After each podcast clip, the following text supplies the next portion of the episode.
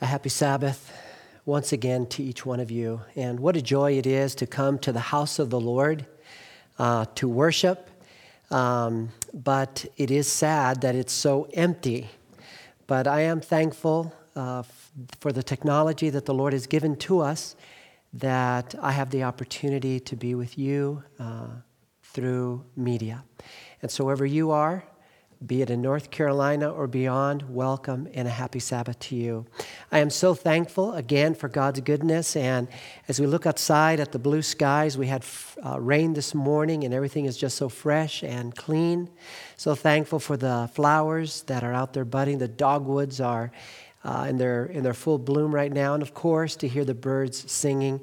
I'm so grateful for the, the gift of eyesight and hearing that the Lord has, has given.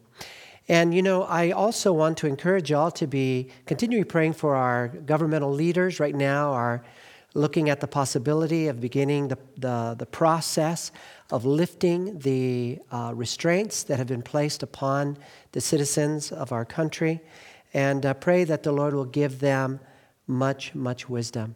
I want to remind you at this time to uh, look at the, on, on the, some of you received emails uh, for uh, showing the handout that we're going to be going over today. And it's also on the website, as John explained earlier. You, you really want to print these out. And if you can, run right now, get that done, and, and follow the handout as we go through it. And there are several reasons why um, I like using a handout. Uh, we're going to be covering a lot of ground here this morning. And by having the handout gives you an, an opportunity to track with me as I'm rattling off text, and you can be making notes alongside.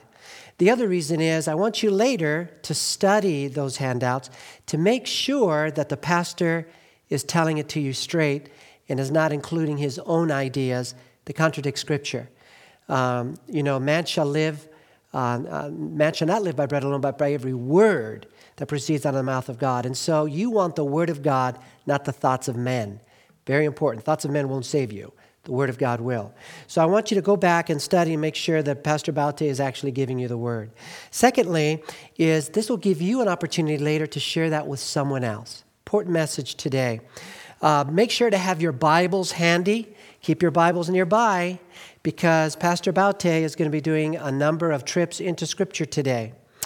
And um, lastly, I do want to acknowledge and thank uh, my kind members who have, uh, and friends also beyond who aren't members of my churches, who have sent cards uh, at this time of sadness for our family as um, we're mourning the loss of my mother. But I'm so thankful that she was a believer. She believed in the Lord Jesus Christ, He was her Savior. And we know that by God's grace, we will see her again.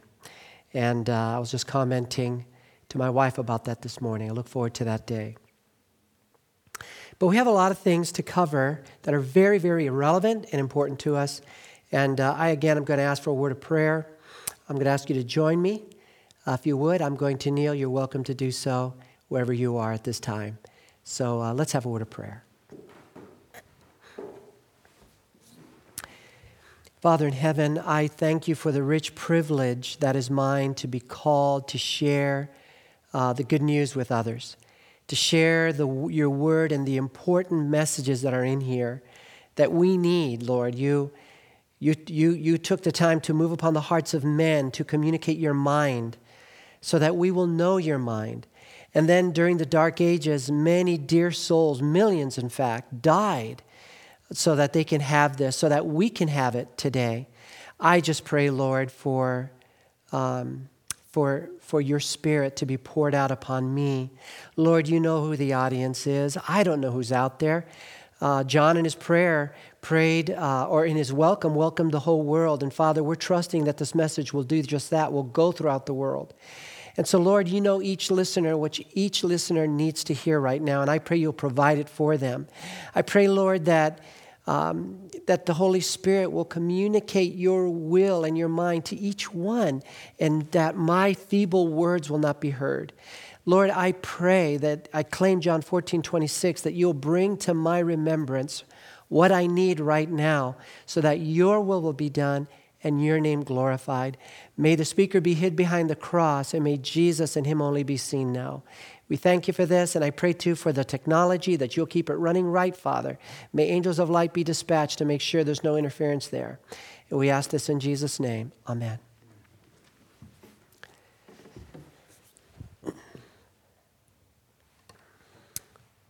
I grew up in uh, Southern California. I was actually born on the East Coast, the Northeast, but grew up in Southern Cal. Uh, I grew up in Glendale. My, my younger years, we lived in Glendale. When I was about 12 years old, we moved to Highland Park, uh, located in Los Angeles. And um, we lived right across the street from a public high school, Franklin High. We, we lived on Avenue 54. And uh, I don't know what it's like there today, but when we lived there, it was an area that was uh, roamed and ruled by gangs, uh, violent gangs. Uh, there was uh, shootings in my neighborhood, drive-by shootings, especially on Figueroa and 54. And this was part of my world. This was normal for me. Uh, I can remember watching television with my family, and shootings would, would start uh, right there uh, near our home, and we would hit the deck. We would be on the ground, but we'd keep watching TV because we didn't want to miss anything. But that was, that was normal, that was our life. Uh, our home, our neighborhood was, was, was, uh, was so ruled by violence that the police would not come into our neighborhood unless there was a whole bunch of them. Uh, it wasn't safe for them. Uh, unfortunately, the law in my neighborhood was not well respected, and because of that, it wasn't safe. In fact, there are places in our world where there is no law, uh, countries Well, there's no law. And so might is right. Uh, whoever has the biggest gun and the most of them rules. Um, but who wants to live in an environment where there is no law? It's not safe. And you know, today we're living in a day, an age, where uh, law isn't respected. And I think a lot of that is because in the Christian church, the law is not respected. And we're going to talk about that today because the way the church goes, the nation goes. Don't ever forget that. Uh, so very important. Uh, what I'd like to do and you'll see it in the handout, is just give a quick glance at the messages that I have been giving since the crisis hit us. Prior to the crisis, uh, I was uh, beginning a series on the life of Jesus, which I look forward to going back to that. But when the crisis hit, I felt especially impressed by the Lord to redirect uh, momentarily uh, the, the messages I was presenting. And week by week, the Lord has been impressing upon me what to share. And the first message I shared when the crisis began was entitled A New World.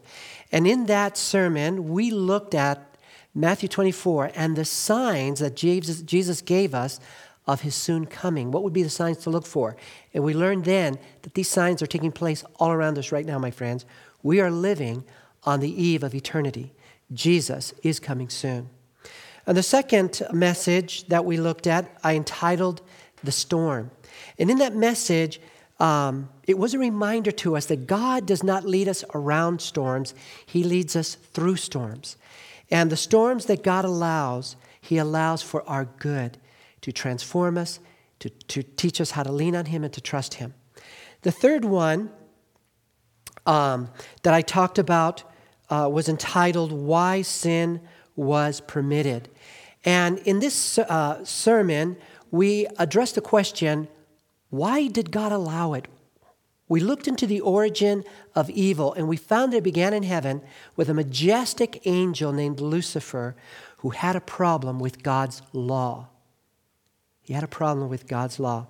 And then uh, in uh, the fourth message entitled Victory at the Cross, um, we, we took a look at how uh, the cross not only impacted humanity, but impacted the universe in lieu of the rebellion. And what we discovered is that the law could not be changed. And, that, and the proof of that is that Christ died on the cross. If the law could have been changed to accommodate the rebellion of mankind when he joined the, the devil's rebellion. If the law could have been changed, Christ would not have had to come. If the law could be changed, Jesus could have been saved the cross. But the fact that Jesus went to the cross is the evidence the law could not be changed. Today, what we're going to do is we're going to look at the law. What does the Bible teach regarding the law? Now, there are many today, they teach, uh, many, many pastors today that teach that the law was done away with at the cross. Really? Is the problem with sin and the rebellion the law? There are others that teach, well, not the whole law, just, just one or two of the commandments are done away with. Really? Is that true? There are others that teach the only way you can be saved is you obey every single command. You've got to do it every right, and that's what's going to save you. Is that what the Bible teaches? We're going to take a look at what the Bible teaches about the law and its relationship, by the way, to salvation. My friends, this is, a, this is the, the message of the hour. This is extremely important. Now, what I'm going to do is we're going to take a look at the Word of God. Now, we're, we're not going to look at what pastors think or say. We're not going to look at the opinions of men. We're going to look at the mind of God as revealed through His Word, which was given to us by holy men that were inspired by the Holy Spirit. And, uh, and if you don't have that conclusion, if you don't see the word, the Bible as God's word, my friend, you're a ship in a storm without a rudder and without an anchor. Um, how in the world are you going to know what's right and wrong? The only thing that God has given to us to determine that is His Word. So, with that uh, framework, let's dive in. And I'm going to take a look. Question number one. Now, I'm going to use a question and answer method. Uh, it lends itself very nicely to teaching. So, in essence, we're going to have a Bible study today. And I, I roll that way. I'm more of a teacher than I am a preacher. So let's take a look at question number one. What is the Bible's definition of sin?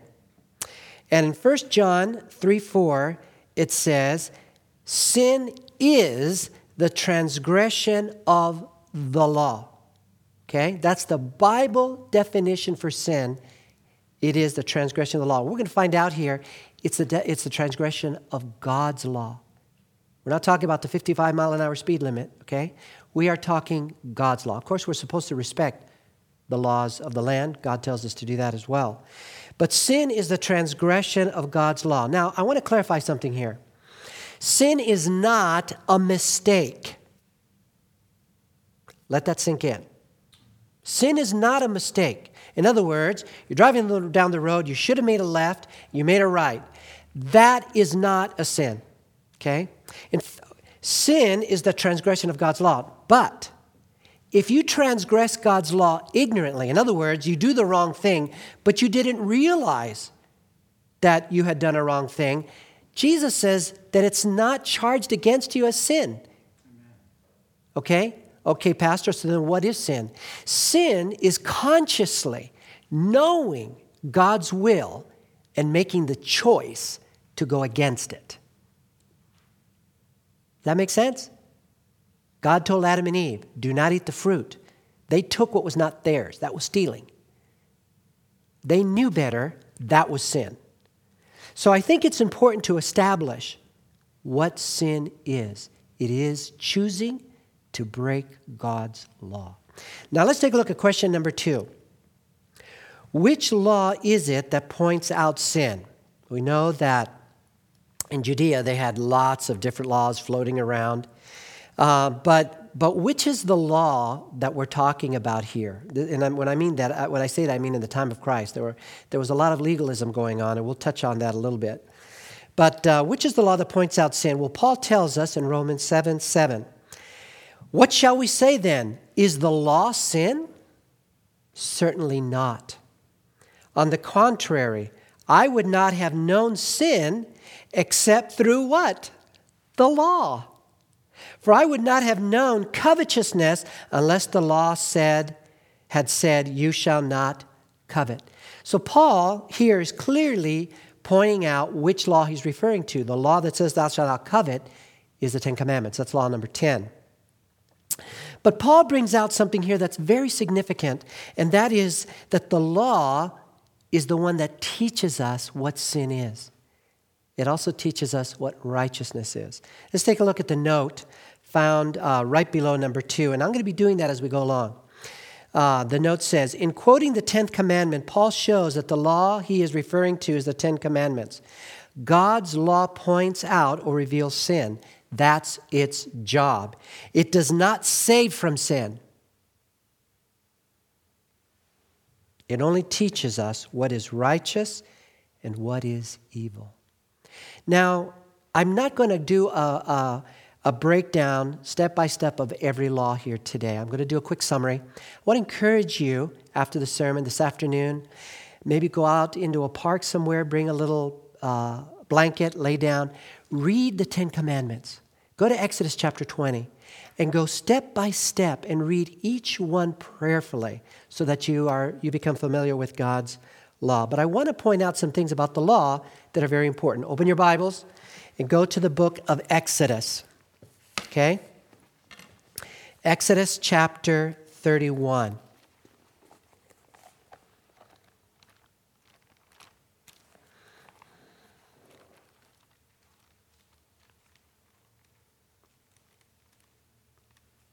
Now, I, I can't hear pages turning, so I'm just going to assume when I get there, you've gotten there.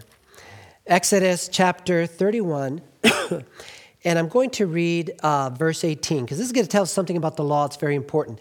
Before I get there, I want to say this. This book um, was written by men who were inspired by the Holy Spirit, okay? God communicated to them what he wanted them to write, and in their own words, they wrote it. This book is inspired by God. There's one section of the Bible, however, that God did not permit man to write. He wrote it himself. So, Exodus 31, and uh, I am going to read verse 18, and it says, "And when he, God, this is talking about uh, talking about the incident of Moses being on Mount Sinai, it says, And when he, God, had made an end of speaking with him, Moses, on Mount Sinai, he gave Moses two tablets of the testimony, tablets of stone, written with the finger of God. Let's uh, turn them one page over to uh, Exodus 32, and I am going to read verse uh, 16. It says, Now the tablets were the work of God and the written and the writing was the writing of God engraved on the tablets. The only part of Scripture not written by man is the law of God. That was written by himself. He, he told man to step aside. He was going to take care of this one. And that should communicate to us, my dear friends, that this is something extremely important that God Himself would come down to our planet to write it with His own finger. But how thankful we are, we don't have to go looking for the stones, it's in our Bible. So we can know what it was that he wrote. So, what I'd like to do is do a quick uh, synopsis, and forgive me for the summary of the Ten Commandments. The first one, uh, the Lord wrote down that you will not, you will have no other gods before me. And so, this command, this, this, the first, the commandment number one is telling us, informing us that the highest, our highest allegiance should always be to God. He is our great provider. And so, logically, uh, He should hold our highest allegiance. Um, commandment number two you will not uh, worship false gods. Um, you know, in pagan societies, they create images of, of that represent God. And uh, God says you're not, you don't do that. Why? Because because everything on earth is something He created, and, and God is unique. There is nothing uh, that, that rightly represents him. And so, if we create an image of what he's like, it really reduces his greatness in our eyes, and it actually has an impact upon us spiritually. That's very bad. So, God forbids that. Number three, you will uh, never take my name in vain. And so here, God is wanting us to respect His name. That when we speak His name, we're to do it with reverence. I'm going to do a little uh, deviation here. You know, we have a way of smoothing over sin. And we do that with his name. I'll give you some examples. And I used to do it and I didn't know it. For example, saying gosh, what that really means is God's name. And uh, that's just a way, uh, we just kind of played with the name, the word, just to get around it. Or G, or G's, that's short for Jesus. And so I didn't know that. And when I saw this commandment and, and I began to understand that, God showed me to respect his name. So I don't use those words anymore because I want to respect his name. Uh, the fifth, the fourth is to keep the Sabbath holy. And of course, the Sabbath is a memorial of creation, it's a reminder that He created us. Number five, to honor our father and our mother. And so here God is teaching us to love and respect our parents. And by so doing, we learn to love and respect Him as well as authority. Um, number six, you will not kill, where God reminds us to value and to protect life, not to take life. Um, number seven, you will not commit adultery. Uh, this, is, uh, this reminds me to, uh, that we are to value our spouse and our marriage vows. God wants us to have a happy home. Number eight, you will not steal. Um, so God is reminding us not to take what is not ours. He wants us to respect boundaries. Number nine, you will not testify or bear false witness against your neighbor. God wants me to be honest. And number 10, you will not covet. God wants me to be content.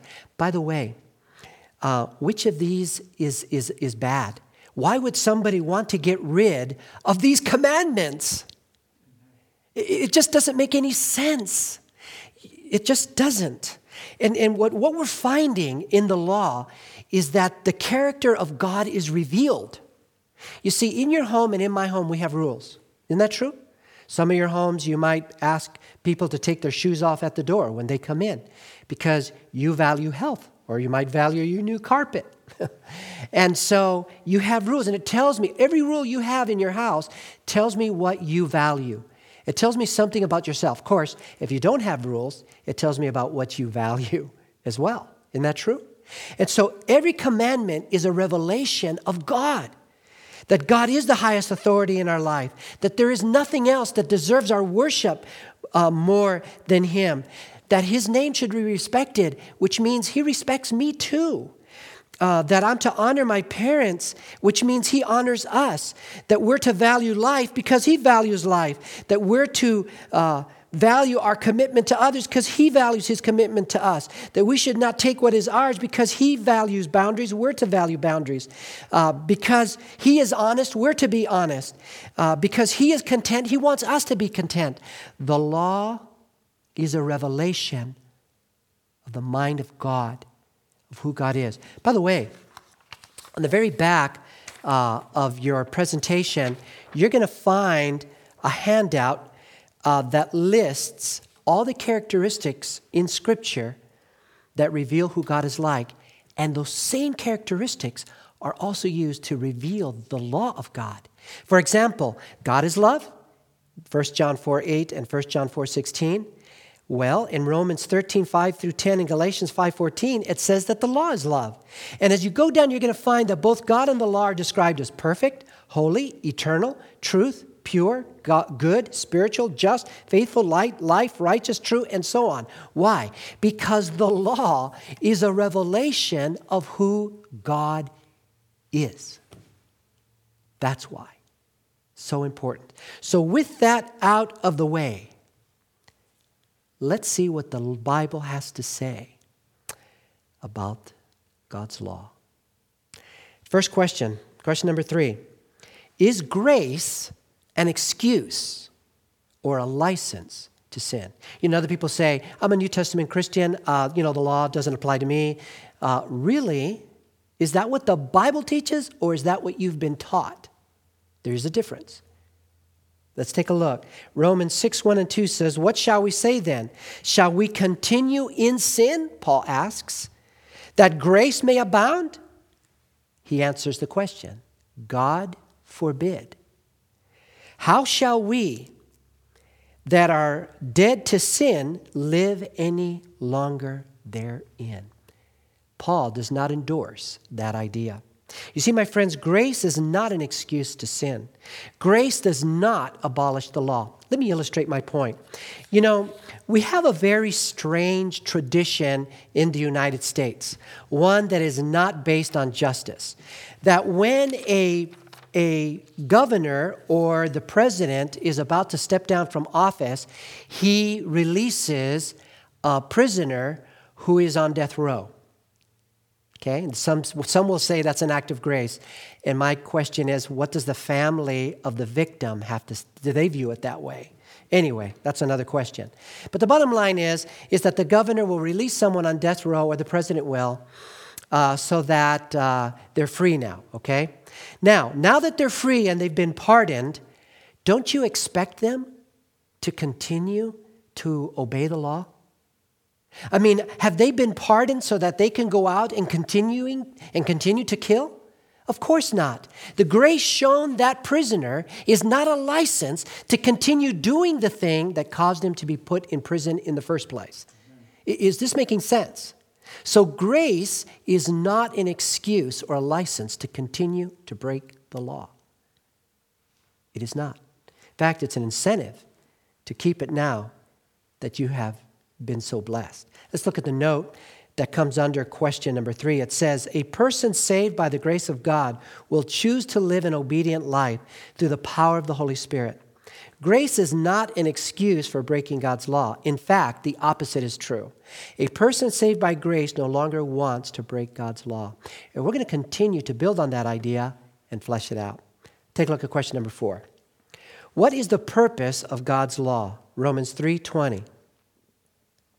Therefore, by the deeds of the law, there shall no flesh be justified in his sight, for by the law is the knowledge of sin. The law teaches us, friends, what's right and wrong. Let's look at the note right below question number four. The law does not save, it only reveals this, the sinner's need of a Savior. The law does not justify or cleanse, it only shows a need of cleansing. It is God's great mirror, reflecting the sinner's need of Jesus for cleansing and redemption. Now, there are some of you out there who may be hearing this for the first time. And having gone through that experience, it is, it takes time to really grasp this. And I've been praying for you. I've been asking God to send you the Holy Spirit so that you can understand this, because I know I struggled. But I pray, just stay with me. This will start to make sense. So the law is God's great mirror. Now, John read for us our, um, our scripture text. Let's turn to it again, the book of James. Grab your Bible. The book of James. We're going to look at an illustration that James gives um, that's very important to us and to our topic right now. James chapter 1 And uh, James chapter 1, and I'm going to read verses 21 through 25. Uh, I'm going to pick up at 22. But be doers of the word, and not hearers only, deceiving yourselves. For if anyone is a hearer of the word and not a doer, he's like a man observing his natural face in a mirror. For he observes himself, goes away, and immediately forgets what kind of man he was. But he who looks into the perfect law of liberty, let me pause there. Isn't that interesting? Law, uh, Paul or James is referring to God's law as the law of freedom, the law of liberty. Don't forget that. And continues in it and is not a forgetful hearer, but a doer of the word. This one will be blessed in what he does.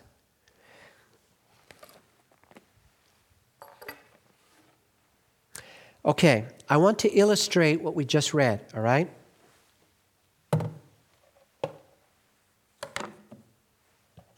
All right.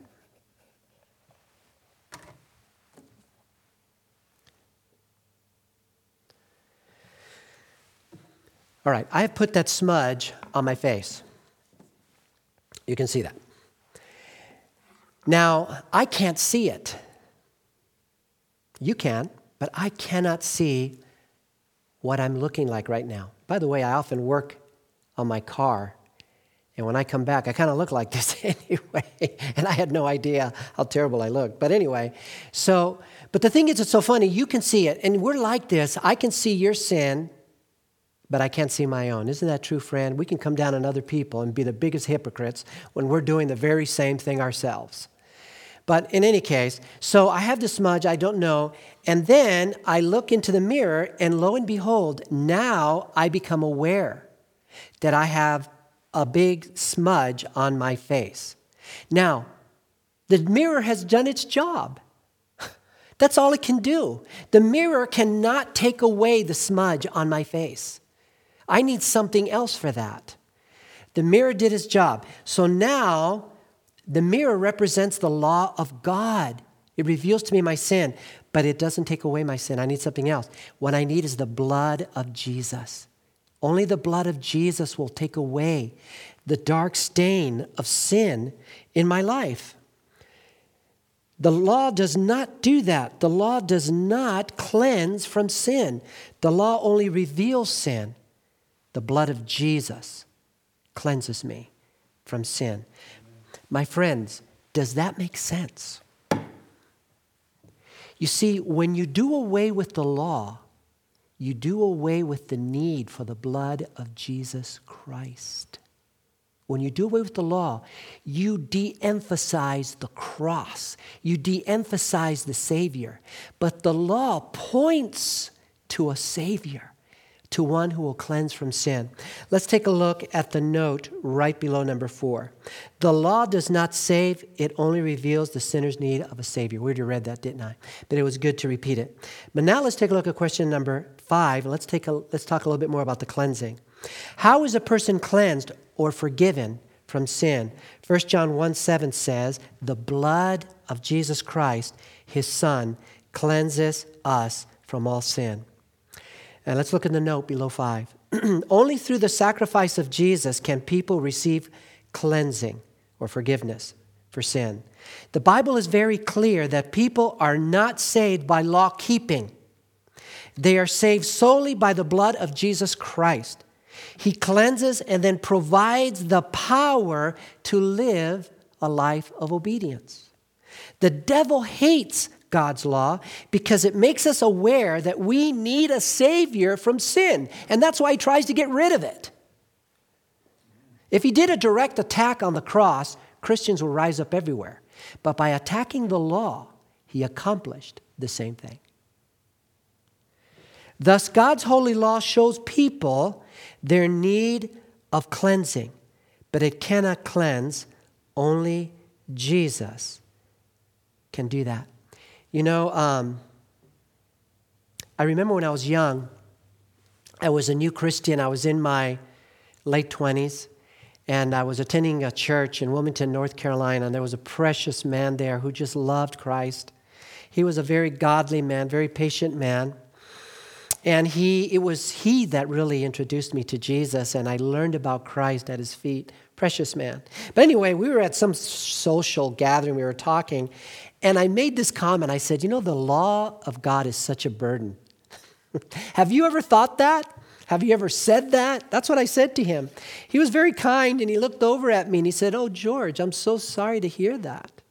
Which is the one you're having problems with? Is it the one that says, Thou shalt not kill? Is there someone you're wanting to kill, George, and the law is frustrating you because it won't let you? He said, Is it uh, the one that says, Thou shalt not steal?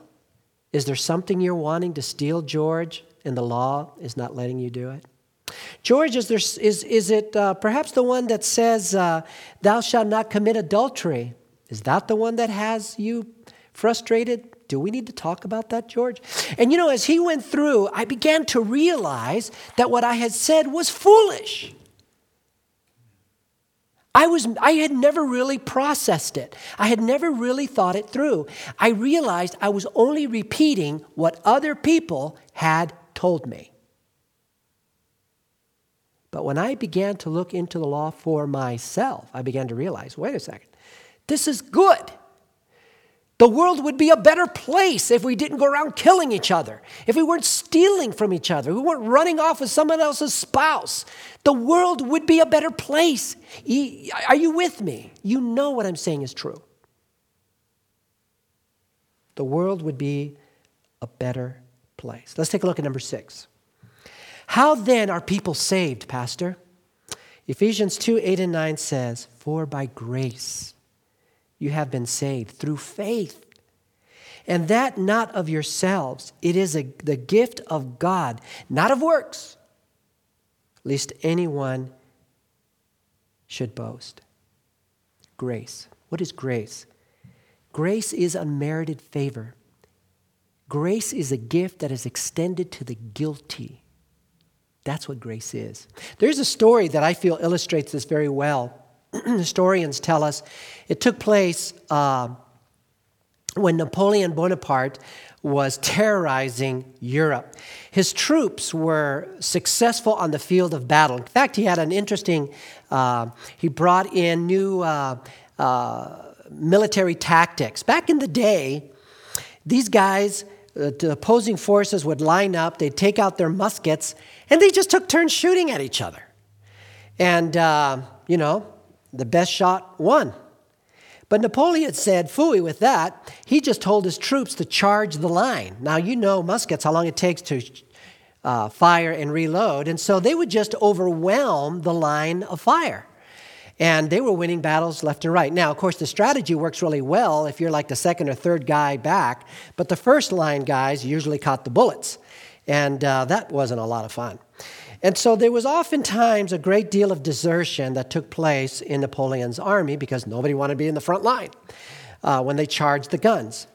And there was a young man who had um, deserted and he got caught. And that uh, is punishable by death. Desertion at a time of war is punishable by death. And so he had been sentenced to be executed. It just so happens that he was the son of a widow. And she found her way to the camp and made her way to the general and asked for an audience with him. And so she went in and she begged for the life of her son. And she kept saying over and over, Oh, sire, have mercy, have mercy. Well, Napoleon didn't want to hear anything, he didn't want anything to do with this, and he uh, had her taken away. Well, the next day, this lady showed up. She wanted an audience with the emperor. And so again, she came into his presence.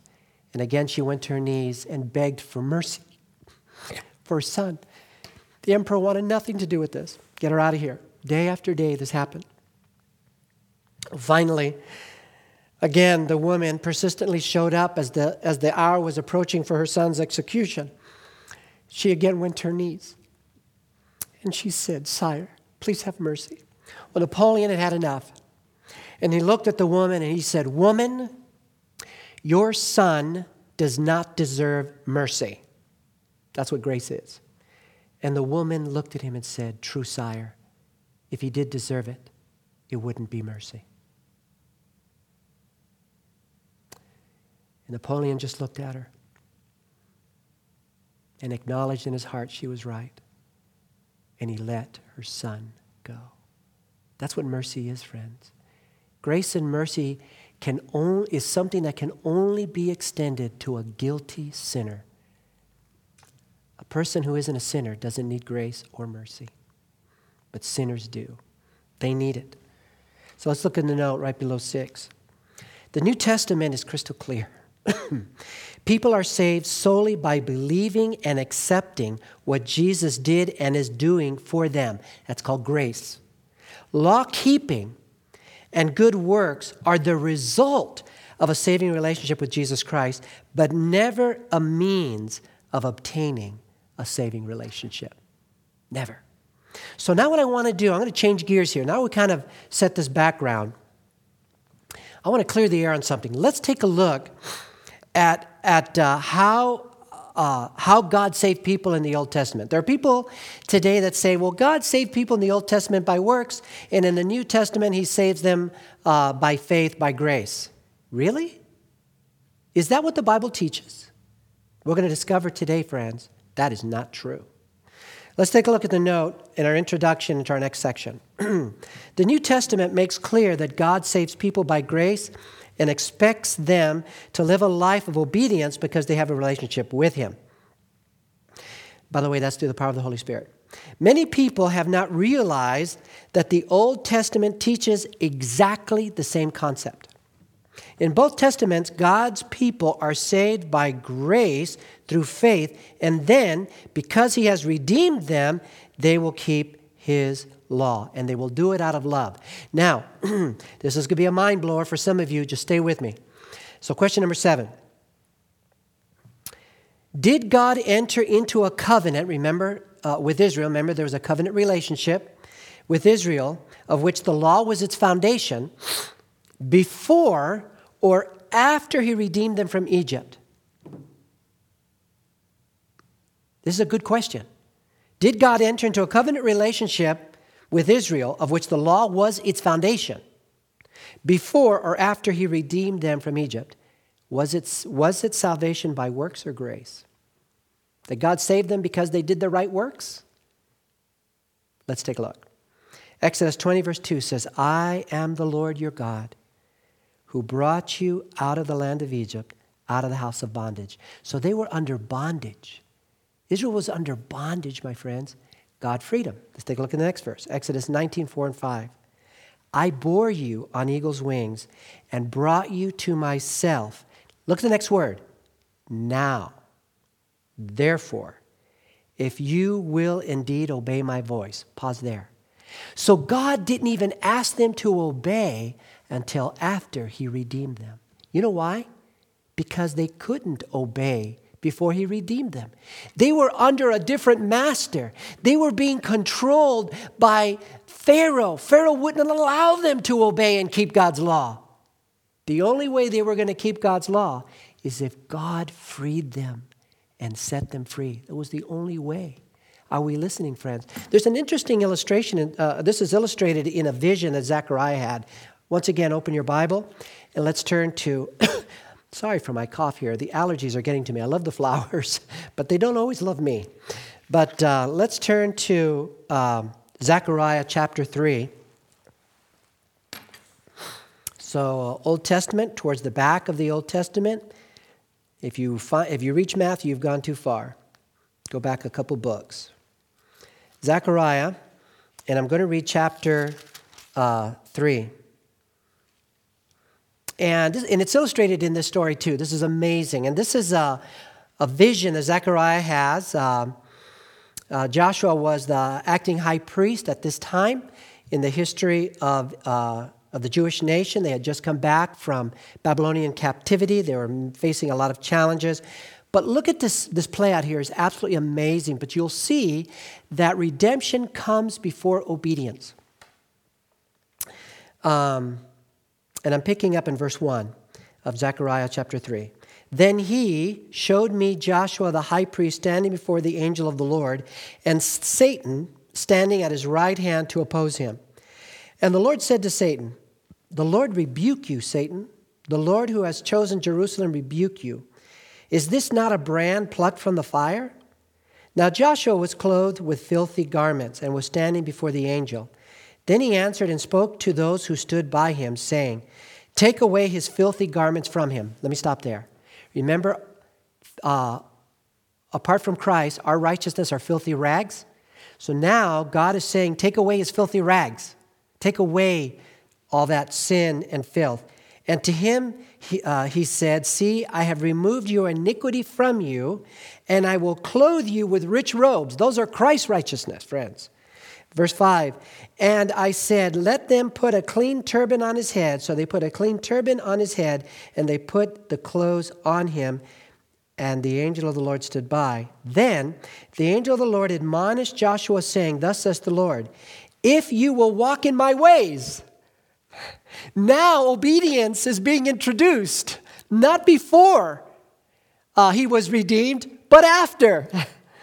If you will walk in my ways, and if you will keep my command, then you shall also judge my house, and likewise have charge of my courts, and I will give you places to walk amongst those who stand here, brothers and sisters.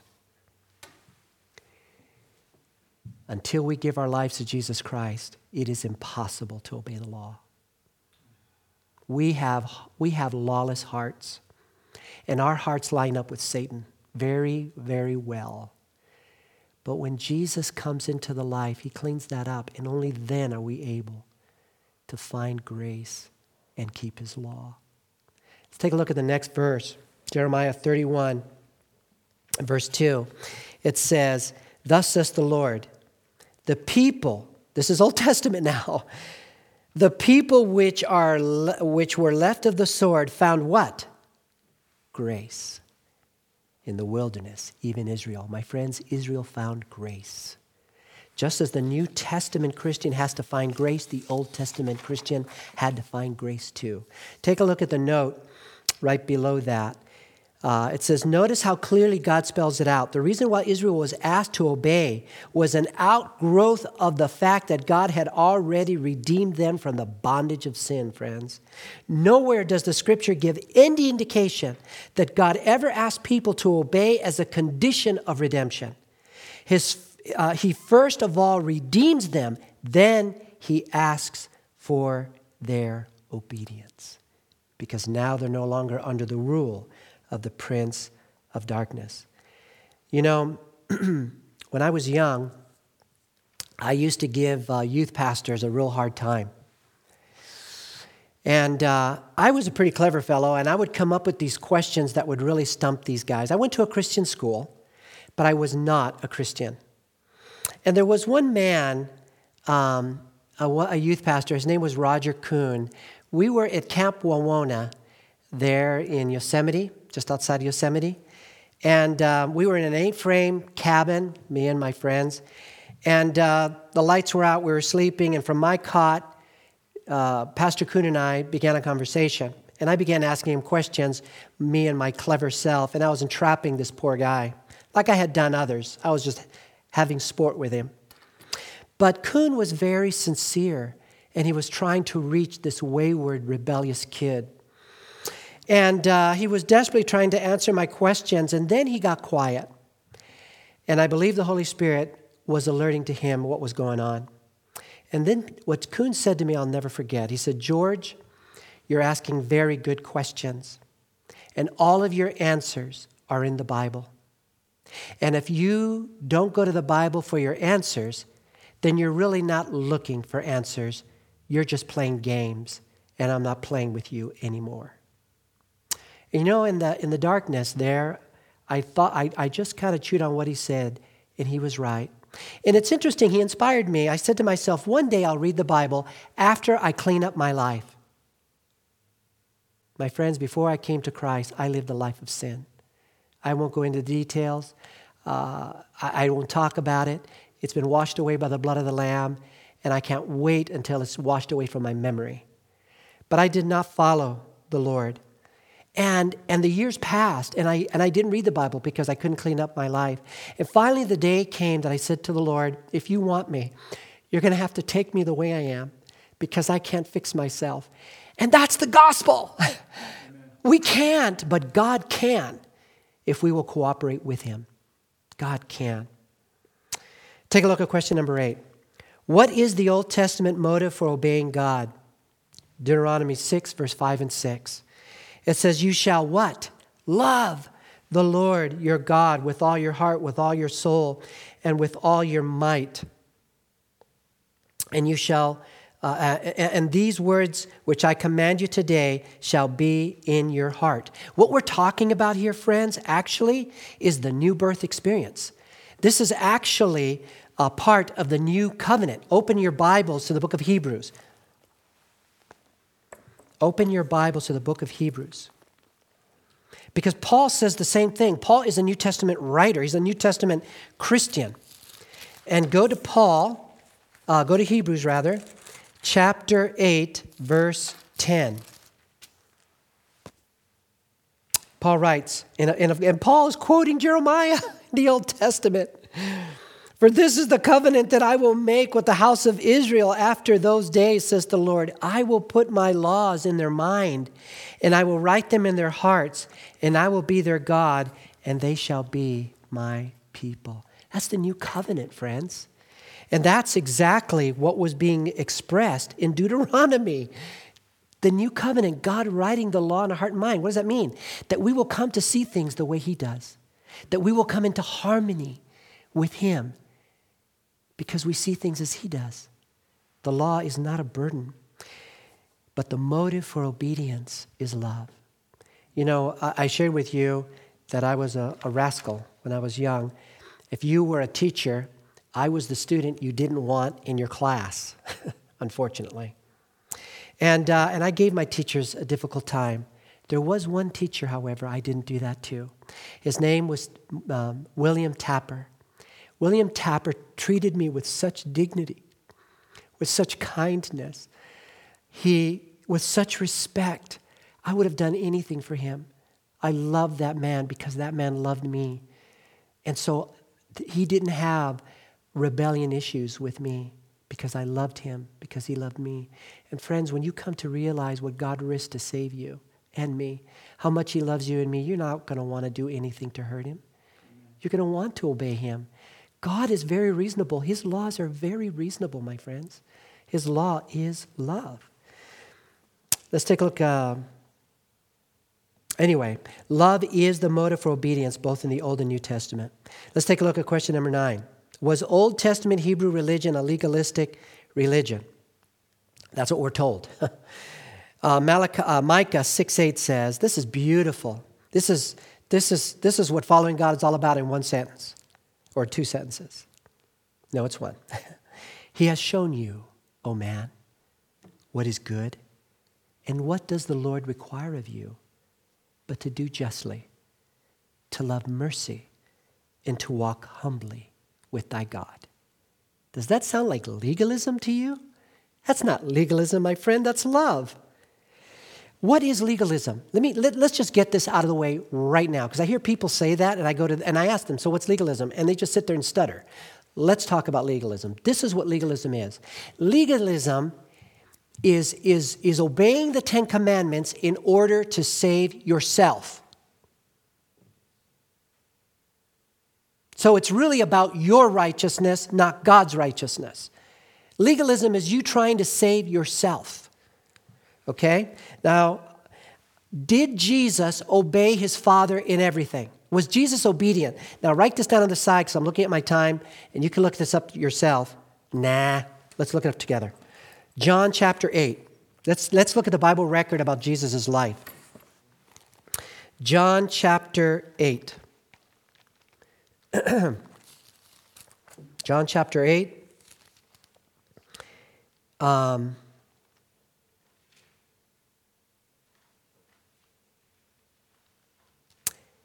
and I'm going to read verse uh, 28 and 29.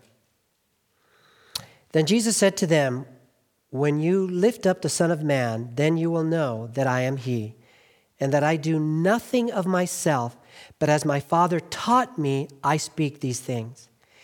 And He who sent me is with me. The Father has not left me alone, for I always do those things that please Him. Did Jesus sin? Did He rebel against the Father? No or he would not have been a good, uh, perfect sacrifice for us. And this text points that out. He always obeyed his father. Now, turn the page to uh, John 15. Let's flesh this out a little more. John 15, and let's take a look at verse um, 10. Jesus speaking, If you keep my commandments, you will abide in my love, just as I have kept my Father's commandments and abide in his love. You see, Jesus obeyed his Father perfectly. Does this make him a legalist? No, because his motive for obedience was love. You see, legalism is when you're trying to save yourself, pull yourself up by your own bootstraps, and you're pointing to your own righteousness. This is what the Jews did in Christ's day. They had turned righteousness by faith into righteousness by works, which doesn't exist. And they didn't recognize the Lord of glory. So legalism is my attempt to save myself through obeying the law. But obeying the law out of love is not legalism, it's loyalism. It's showing our loyalty to the Lord. I want to show you something that's very interesting. Open your Bibles again to the book of Hebrews. And I again want to tackle this idea that in the, in the Old Testament it was about works. Was, you were saved by legalism. No, you weren't. There's nobody going to be in heaven that was saved by works. We're saved by grace through faith in Jesus Christ, and that only. The Jew had to look forward to the cross by faith. The Christian today has to look back to the cross by faith. But I want you to notice something very interesting. We're going to look at Hebrews chapter 11, which we know is the faith chapter. Okay? The problem is there are no New Testament characters in Hebrews 11. They're all Old Testament. It wasn't by works, it was by faith. Take a look. Uh, verse 4. By faith, who? Abel. Question five, uh, chapter, uh, verse 5. By faith, Enoch. Number 7. By faith, Noah. Verse 8. By faith, Abraham. Verse 11. By faith, Sarah. Um, verse 20. By faith, Isaac. Verse 21. By faith, Jacob. Verse 22, by faith, Joseph. Verse 23, by faith, Moses. Both New and Old Testament, we are saved by grace through faith in the Messiah, in Jesus Christ the righteous. That is the only way we are saved. Obedience is not legalism if it's done by love, it's loyalism. I want to illustrate it. The story was shared by uh, Pastor Doug Batchelor, and it stayed in my mind of a woman who was dating this man who was in the military. He was a Marine, he was actually a Marine sergeant, and he was very nice. You know, dating can be such a cloak of deception, can't it? and so he was very nice to her, and she won her heart. Well, after they got married, a different side of this guy came out, and he was not so nice. He was very exacting, very critical of his wife. It didn't seem like she could do anything right. He was always pointing out everything she was doing wrong. Well, believe it or not, before this poor lady, before this guy would leave home, he would leave his, his wife a list of everything she had to get done before he got back home. And so he wrote down, you know, mow the lawn, wash the dishes, dust the house, vacuum. And when he got home, he would be there checking off the list to see if she'd got it if she had done it. He'd get the white glove and run it along the furniture. And if she had gotten 99% right but one wrong, he would just light into her. And this was what life was like for this poor woman, day after day, week after week, month after month, year after year. I want to ask you a question What happened to her love? He killed it. She didn't want anything to do with him. Well, I hate to say this, but the guy was involved in an accident, a car accident, and he dies. And the woman vowed she would never marry again. She never wanted to be put through that again. Well, she ended up working somewhere, I don't remember, floor shop or something. And this guy, on his way to his work, periodically would buy flowers for, the, for his, his office. And he struck up a friendship with this woman. And um, there was nothing romantic in it, but over time, an interest developed. And she ended up doing the very thing she said she would never do. She ended up marrying him. But he was kind to her, he was gentle, he was looking out for her interest. He was careful, he didn't want to hurt her. She fell so in love with this man. Well, one day, she was involved, uh, she was cleaning up and went into the attic to get something, and lo and behold, there was an old memory box. Do you have one of those? I have one just stuff from memories are stuffed in there. She thought, boy, I haven't opened that in years. I'm wondering what's in there. I'd forgotten. And she opened the lid, and on the very top of uh, the box was one of those lists from her ex husband. And she her stomach was in knots and she looked at the list and and she was just upset and she said mow the lawn she said uh, well i mow the lawn now but see, wash dishes well i, I washed the dishes now. Vacuum. I vacuum now. And as she went down the list of that old husband, she saw she was doing all those same things for the new one, but the motive was love. She wasn't even aware she was doing it, but she was doing it. The motive for obedience that is acceptable to God, the only one, is love. The only one. Let's take a look at question number 10. Was the new birth experience also an Old Testament experience? Yes. Ezekiel 36, 26, and 27 says, I will give you a new heart, God's told Israel, and put a new spirit within you. I will take the heart of stone out of your flesh and give you a heart of flesh. I will put my spirit within you and cause you to walk in my statutes. You will keep my judgments and do them. You see, we need God to do that in our lives. You and I cannot obey the law of God on our own. We are corrupt. I want to illustrate that. Okay, this is a knife. I want you to just pretend that this is a surgical knife.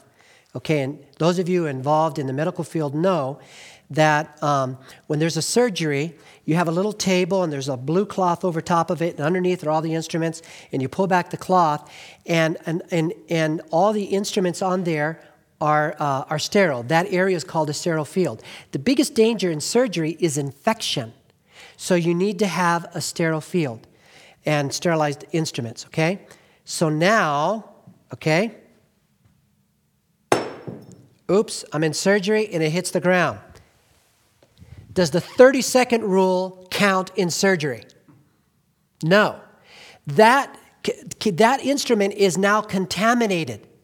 But now think can't it still perform? Yes, it can still cut. The problem is everything it touches is contaminated. And that's the same with you and me. Because of sin, we are contaminated with selfishness. So even our good works is tainted with self. We want an attaboy. We want to be noticed. We want someone to, to, to give us credit. That's self. Okay? And until Jesus comes into the heart, that will not change. When God comes into the heart, when the Holy Spirit speaks to us and says, do that, don't do that, and we do it not for show, but because it's the right thing to do, because it's a blessing to someone else, that's the evidence that the Holy Spirit now is working on the heart. Does that make sense?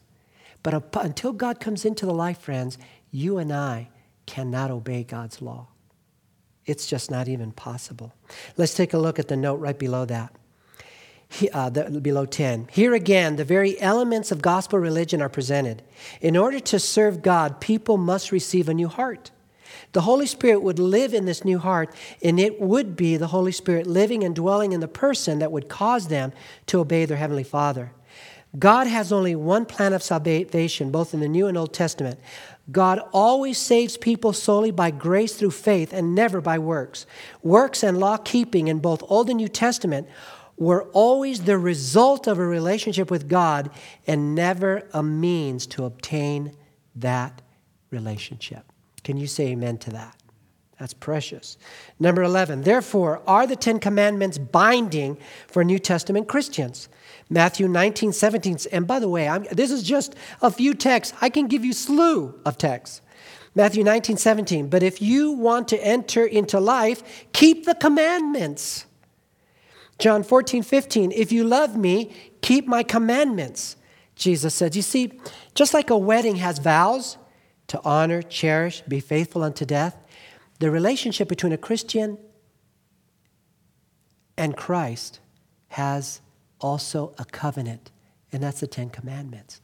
And Jesus says, If you love me, the evidence will be that you will want to keep them. Those are the words of Christ, not mine. Revelation 22 14. Blessed are they that do his commandments. How will they be blessed? The gates of heaven will be open to them. Look up that text. Read the rest of the text. That's what it says. The gates of, of, of, New Jerusalem will be open to those who made the choice to come into harmony with Jesus. And then one we looked at last week, 1 John 2, 3, and 4, it says, by, Now by this we know that we know him, if we keep his commandments. He who says, I know him, and does not keep his commandments is a liar, and the truth is not in him. Open your Bibles to chapter 7 of Matthew.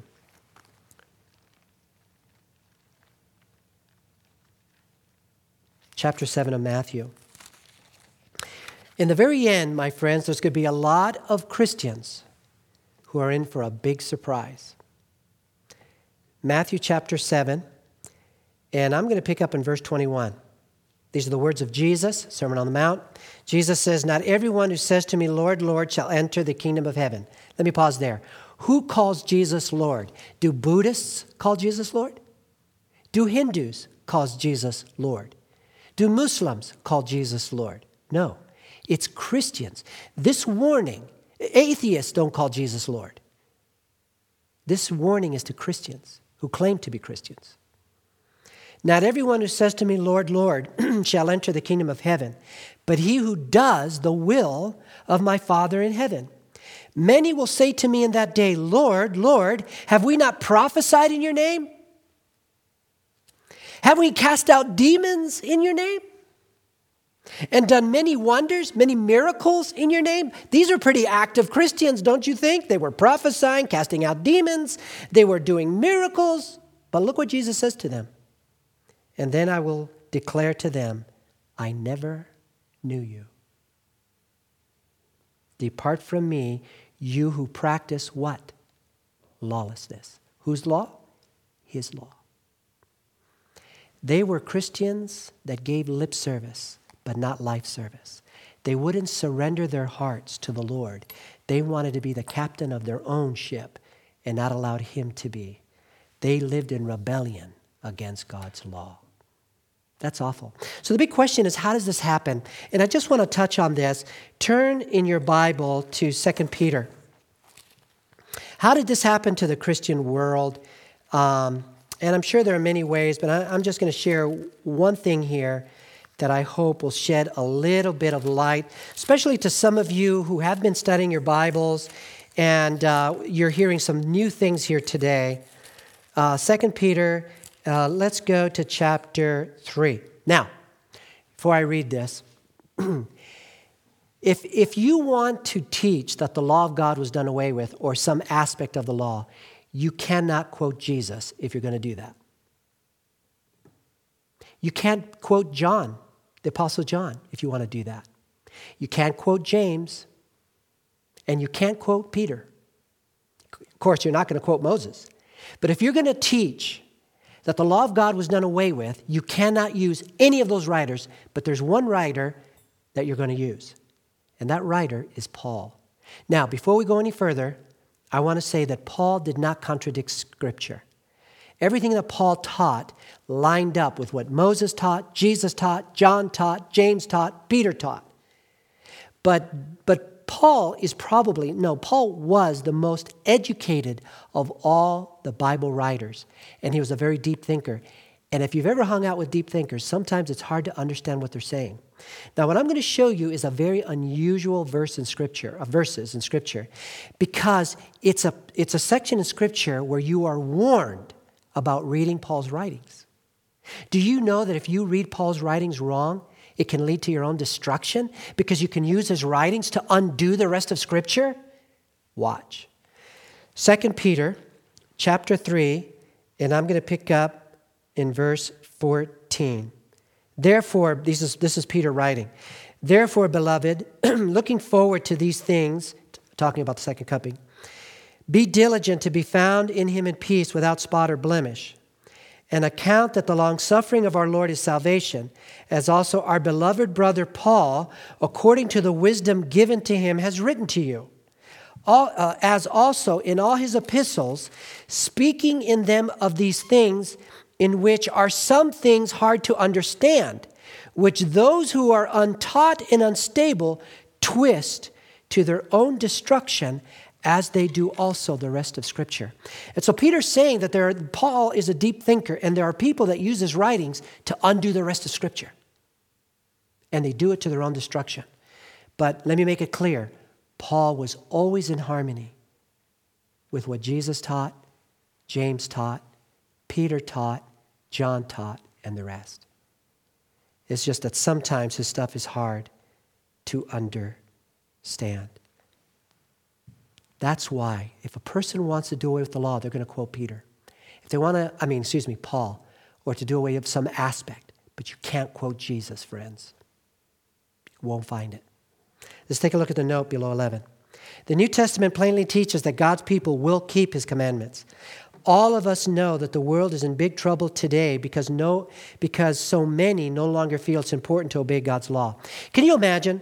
Can you imagine if today uh, I started preaching that all of the laws of the land were done away with. What if all the preachers started teaching that? How long would we preachers be tolerated?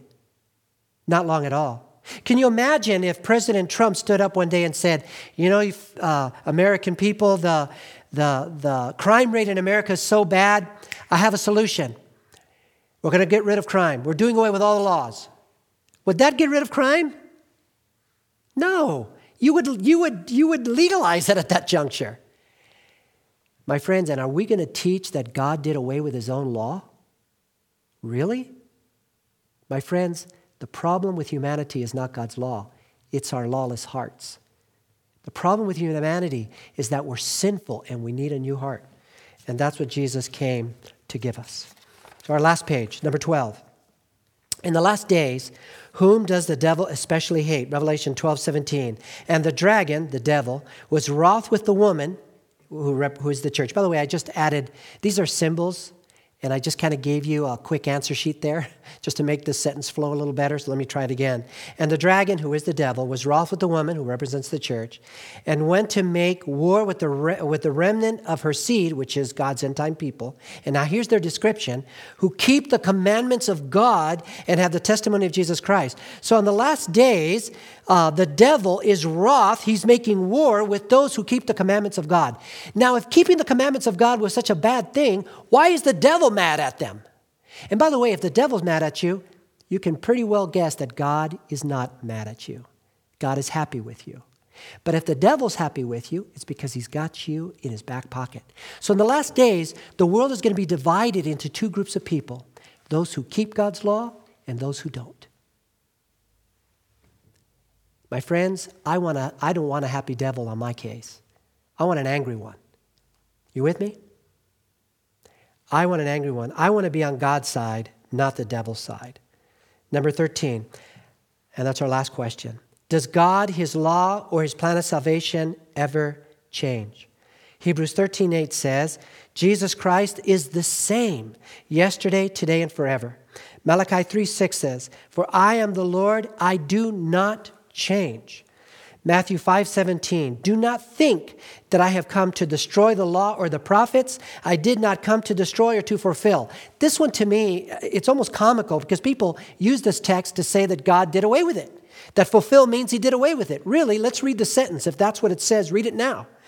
Do not think that I've come to destroy the law or the prophets. I did not come to destroy them, but to do away with them. Does that make sense? No. Fulfill means he came to show us what the law looks like in the life. He lived it. His life was a life of obedience. In Isaiah 42, verse 21, the prophet said that the Messiah would come to magnify the law. You know, I'm, I'm in my 50s now, and words seem to be getting smaller, the words on the page. So my glasses have these little magnifying uh, abilities so that I can see. You know, we magnify something when we want to see it clearer.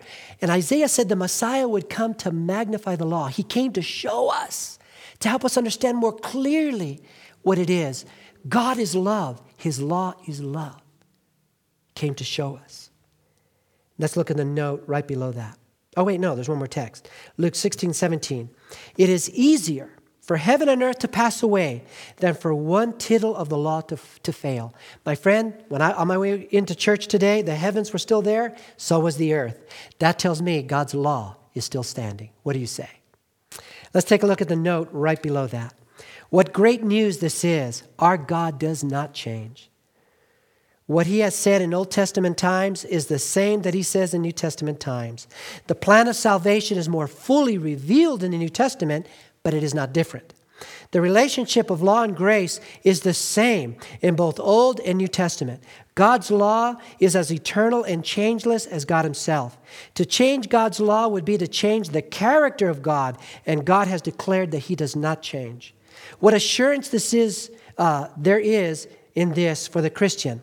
We do not serve a fickle God who changes with every whim that comes along, but one who can be counted on to deliver. And here's a beautiful quote from John Wesley. John said, This law is an incorruptible picture of the high and holy one that inhabiteth eternity. It is the face of God revealed, it is the heart of God disclosed to man. John Wesley, the great Methodist preacher, understood that. We need to understand that. My friends, the law of God is a revelation of who He is and what He's calling us to be by His grace through the power of the Holy Spirit. So, my friends, are you thankful today that God has an eternal and changeless law, a law made of love by which He can govern His universe in benevolence? Are you thankful that He saves us by His grace, then gives us the privilege to keep His law through the power of the Holy Spirit, the way Jesus did when He walked on this earth?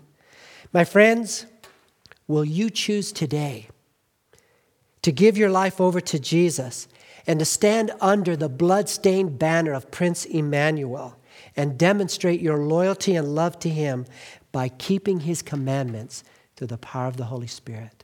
What do you say, friends? You know, I have been a Christian now for almost 30 years. The events unfolding in the world right now is what has moved me to preach this series. My friends, the coming of Christ is near. Jesus is coming soon.